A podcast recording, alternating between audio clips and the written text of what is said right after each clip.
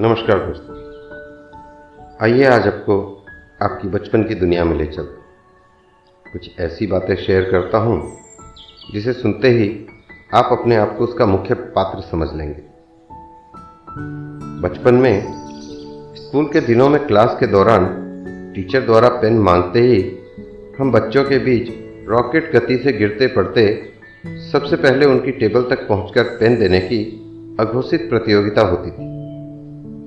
जब कभी मैम किसी बच्चे को क्लास में कॉपी वितरण में अपनी मदद करने पास बुला ले तो मैडम की सहायता करने वाला वह बच्चा अकड़ के साथ अजीमो शाह सहनसा बना क्लास में घूम घूम कर कॉपियाँ बांटता और बाकी के बच्चे मुँह उतारे गरीब प्रजा की तरह अपनी चेयर से न हिलने की बाध्यता लिए बैठे रहते। उस मासूम सी उम्र में उपलब्धियों के मायने कितने अलग होते थे। टीचर ने क्लास में सभी बच्चों के बीच अगर हमें हमारे नाम से पुकार लिया। टीचर ने अपना रजिस्टर स्टाफ रूम में रखकर आने का बोल दिया तो समझो कैबिनेट मिनिस्टर में चैन का गर्व होता था। आज भी याद है, जब बहुत छोटे थे, तब बाज़ार या किसी समारोह में हमारे टीचर दिख जाए तो भीड़ की आड़ ले छिप जाते थे। जाने क्यों किसी भी सार्वजनिक जगह पर टीचर को देखकर हम छिप जाते थे। कैसे भूल सकते हैं उन हिंदी शिक्षक को?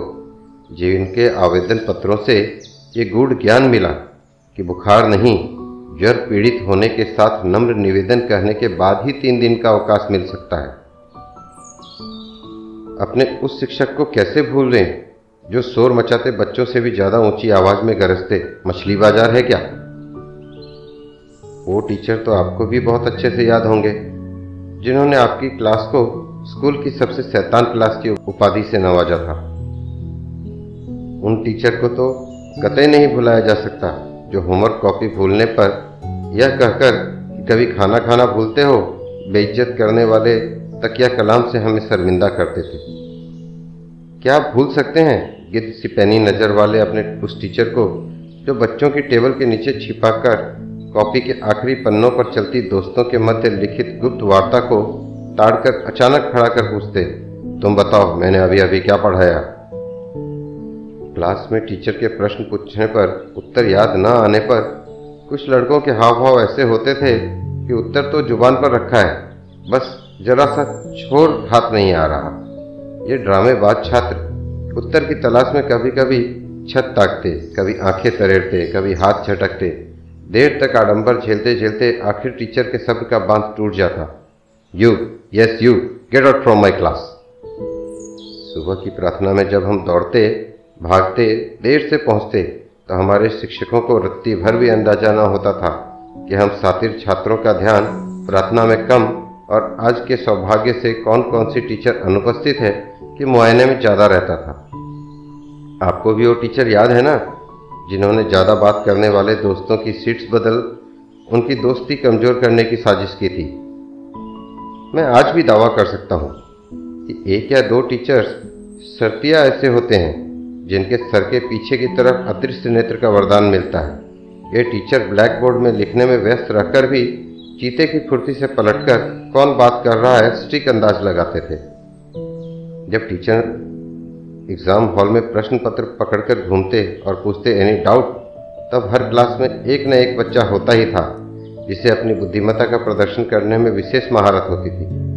और ये प्रश्न पत्र थामे एक अदा से खड़े होते। Ma'am I have a doubt in question number eleven हमें डेफिनेशन के साथ एग्ज़ाम्पल भी देना है क्या? उस इंटेलिजेंट की शक्ल देख खून खोलता। परीक्षा के बाद जांची हुई कॉपियों का बंडल थामे, कॉपी बांटने क्लास की तरफ़ आते शिक्षक साक्षात सुनामी लगते थे। ये वो दिन थे जब कागज़ के एक पन्ने को छूकर खाई विद्या कसम के साथ बोली गई बात संसार का अकाट्य सत्य हुआ करता था। सामने के सीट पर बैठने के नुकसान थे तो कुछ फ़ायदे भी थे। मसलन, चौक खत्म हुई तो मैम के इतने कहते ही कोई भी जाओ बाजू वाली क्लास से चौक ले आना। सामने की सीट में बैठा बच्चा लपक कर क्लास के बाहर। दूसरी क्लास में मेयाई कमीन का सिंघम एंट्री करते। सरप्राइज़ चेकिंग पर हम पर कॉपियाँ जमा करने की बिजली भी गिरती थी। सभी बच्चों को चेकिंग के लिए कॉपी टेबल पर ले जाकर रखना अनिवार्य होता था। टेबल पर रखे जा रहे कॉपियों के ऊँचे ढेर में अपनी कॉपी सबसे नीचे दबा आने पर तूफ़ान को जरा देर के लिए टाल आने की तसल्ली मिलती थी। हर समय एक ही डायलॉग सुनते, तुम लोगों का शोर प्रिंसिपल रूम तक सुनाई दे रहा है। वो निर्दयी टीचर जो पीरियड खत्म होने के बाद का भी पाँच मिनट पढ़ाकर हमारे लंच ब्रेक को छोटा कर देते थे। चंद होशियार बच्चे हर क्लास में होते हैं, जो मैम की क्लास में घुसते ही याद दिलाने का सेक्रेटरी वाला काम करते थे। मैम, कल आपने होमवर्क दिया था। जी, मैं आता था इस आइंस्टाइन की औलाद को डंडों से धुन के रख दूँ। तमाम शरारतों के बावजूद, ये बात सौ आने सही है कि बरसों बाद उन टीचर्स के प्रति स्नेह और सम्मान बढ़ जाता है। अब वो किसी मोड़ पर अचानक मिल जाए तो बचपन की तरह अब हम छिपेंगे नहीं। आज भी जब मैं स्कूल या कॉलेज की बिल्डिंग के सामने से गुजरता हूँ तो लगता है कि एक दिन था जब ये बिल्डिंग मेरे जीवन का अभिन्न हिस्सा थी। अब उस बिल्डिंग में ना मेरे दोस्त हैं, ना हमको पढ़ाने वाले वो टीचर्स बच्चों को लेट एंट्री से रोकने गेट बंद करते स्टाफ भी नहीं, जिन्हें देखते ही हम दूर से चिल्लाते थे। गेट बंद मत करना भैया प्लीज़ वो बाबा भी नहीं है, जो मैम से सिग्नेचर लेने, जब जब लाल रजिस्टर के साथ हमारी क्लास में घुसते तो बच्चों में खुशी की लहर छा जाती। कल छुट्टी है। अब स्कूल के सामने निकलने से एक टीस सी उठती है। जैसे मेरी कोई बहुत अजीब चीज़ छिन गई हो। आज भी जब उस इमारत के सामने से निकलते हैं तो पुरानी यादों में खो जाते हैं।